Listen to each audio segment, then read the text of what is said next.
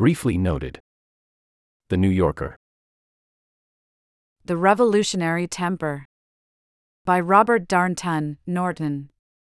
In the final 40 years of the Ancien regime, Paris was gripped by drama, involving, among other things, royal affairs, riots over bread prices and ministerial despotism, and public demonstrations of innovations like the hot air balloon.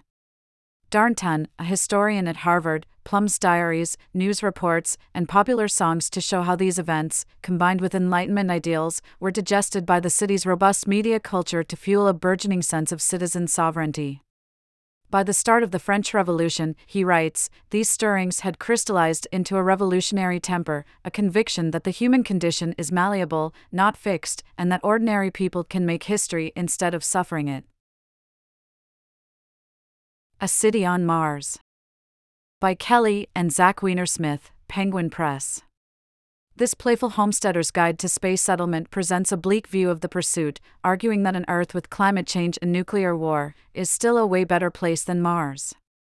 The authors examine the increasingly popular dream of a multiplanetary human race with a skepticism informed by ethical, logistical, and legal anxieties.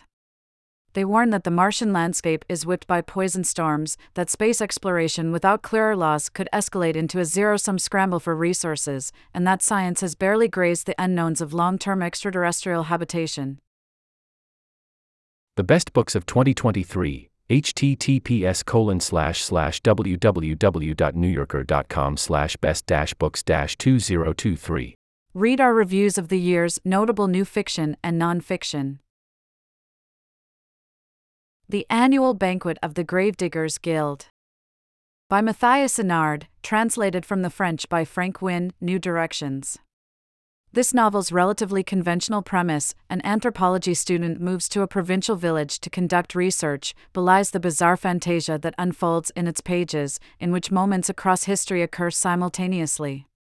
The student mingles with his new neighbors, has cybersex with his girlfriend back in the city, and dallies on his thesis. Meanwhile, around him, the turning of the wheel keeps life and death in a constant churn. Enard charts the arcs of his characters in their current, past, and future incarnations as farmers, murderers, monks, bedbugs, boars, and ash trees. The concept, if esoteric, provides a feast of pathos and pleasure, and a shimmering argument for the interconnectedness of everything. Behind You is the Sea. By Susan Muaddi Darraj, HarperVia. Composed of linked stories, this novel explores the lives of Palestinian Americans in Baltimore.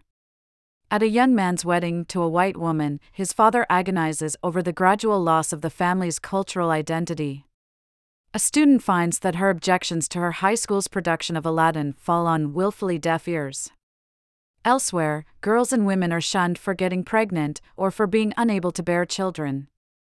Darraj writes with great emotional resonance about hope and disappointment. His mouth opens in an O, like America has shocked him at last, a girl says of her Palestinian born father's dying breath. It's like he finally understood he was never meant to win here.